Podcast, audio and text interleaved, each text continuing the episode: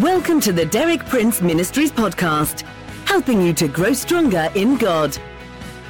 For more than six decades, best-selling author and Bible teacher Derek Prince has been a source of inspiration for millions of believers around the world. You too can benefit from his compelling biblical insights. And now, Derek Prince.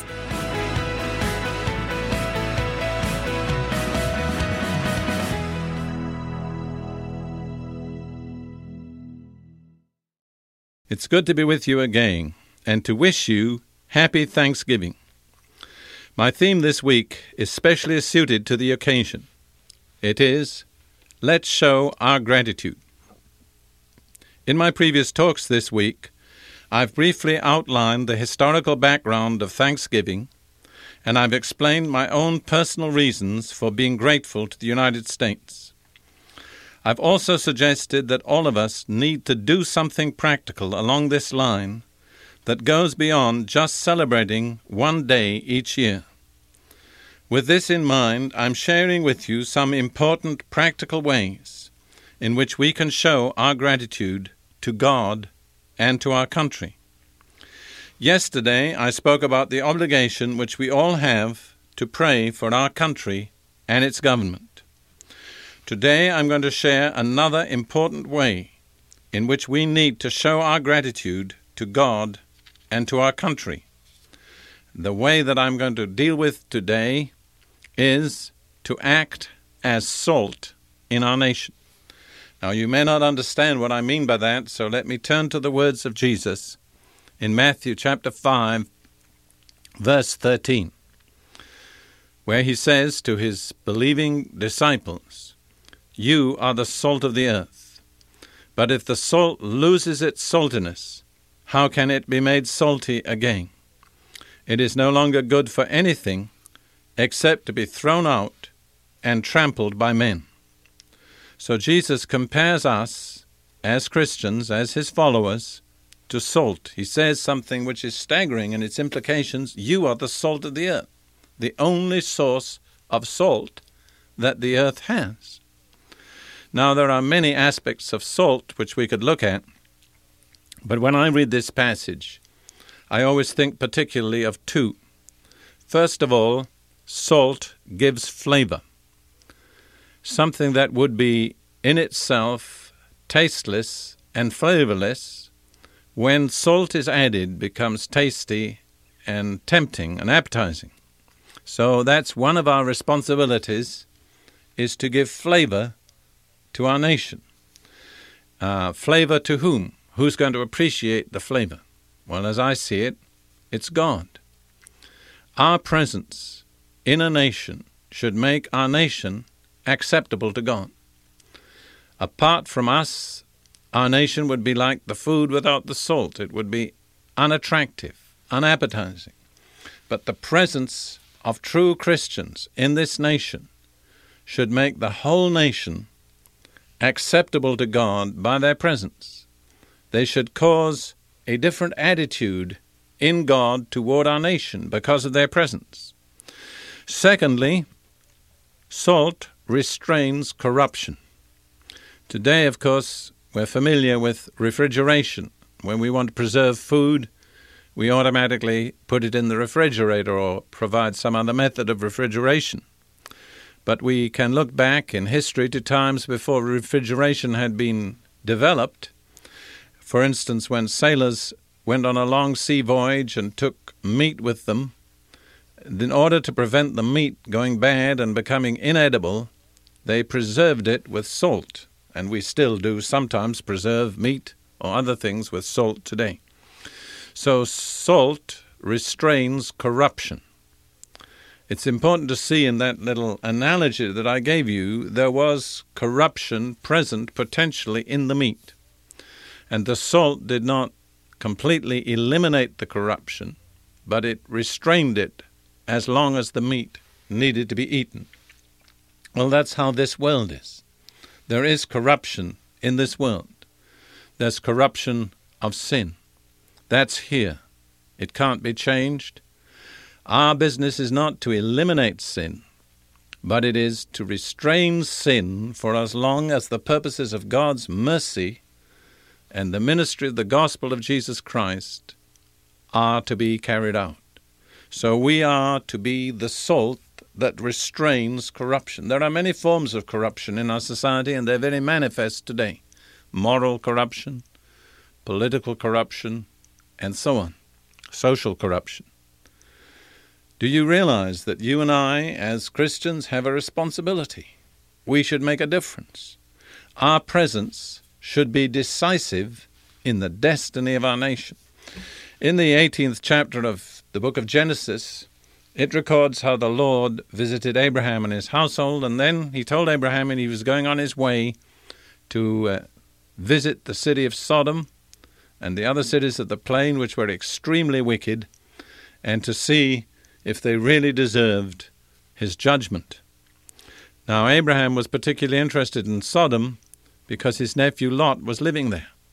So, as the Lord was about to go on, Abraham rather boldly put himself between the Lord and the city and pled with the Lord for the city. And he asked the Lord, in essence, if he would destroy the whole city if there were a certain number of righteous people found in it. And the Lord showed him that if there was a certain number of righteous people in the city, he, the Lord, would spare the city for the sake of those righteous people. Abraham started with the number 50 and gradually, in a kind of spiritual bargaining, worked down to the number 10. And the Lord gave uh, Abraham the assurance that if he found ten righteous persons in that extremely wicked city of Sodom, he would spare the whole city for the sake of the ten righteous persons. Now, we don't know the exact population of Sodom, but I have made some researches and I'm convinced it was 10,000 or more. In other words, God could cause a whole city of 10,000 persons to be spared his judgment if there were 10 righteous persons in that city. What was the function of those persons? Clearly, their function was to be salt, to make that city flavorful and acceptable to God, whereas otherwise it would not have been, and to restrain and hold back the forces of corruption. Now, let's apply that for a moment to the United States. Suppose the population of this nation is something like 50 million people. How many righteous persons would be required on that same proportion to make the nation acceptable still to God, hold back the forces of corruption? The answer, of course, is a quarter of a million. One quarter of a million people, 250,000 people, can cause God to spare a nation of 250 million. That's the proportion. Now, I want to ask you a personal question. Are you one of those people? Are you leading such a life that your presence makes your community, your city, whatever area you live in, somehow acceptable to God in a way it would not otherwise be? And are you personally holding back the forces of evil and corruption, moral, spiritual, political, social, in your area? Are you acting as salt? If not, I want to challenge you this Thanksgiving season to dedicate yourself to be salt in this nation.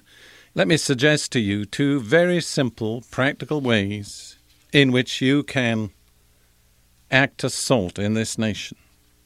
First of all, identify yourself with righteousness. Stand up and be counted amongst the people that care about righteousness. Wherever you have an opportunity, if there's a politician who's a man of real integrity, doing a good job. Identify yourself with him, support him, write to him, pray for him. Maybe your local policeman. It may be the school principal where your children go to school. It's taking a stand for righteousness in a very difficult situation. Are you just sitting back and letting him go it alone, or are you willing to support him? You might become perhaps the president of the PTA in that school and take a real stand in that school for righteousness, which is probably going to have a very important effect on the destiny of your children if they're in that school. Or it may be through some voluntary organization, such as the Right to Life, or one of those organizations that are opposed to the tremendous evils of abortion in this nation. But do something. And then again, you can take a stand against sin and corruption in politics, in the media, in the entertainment world. For instance, when undesirable TV programs are shown, don't accept them in your home, switch to another channel, don't let your children watch them, and write perhaps to the particular channel or the particular network and say you disapprove of such programs. If enough people disapprove of those programs, they won't be shown because they all depend on popular support to make the advertisements effective. In other words, stand up and be counted. Now I'm going to pray for you today that God will give you grace. You know, somebody said any dead fish floats with the stream, but it takes a live fish to swim against it. I'm going to pray for you that you'll be a live fish. Father, in Jesus' name, I pray for those who confess the name of Christ, who are hearing this message, that you'll give them a new conviction, a new dedication to righteousness, that you'll give them the strength to stand up and be counted for the cause of God and of righteousness in this nation. In Jesus' name, amen.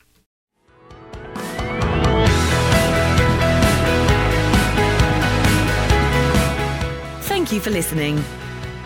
For more inspiring teaching, visit our website at dpmuk.org forward slash podcast. And like our page at facebook.com forward slash dpmuk to join our online community. Derek Prince, teaching you can trust.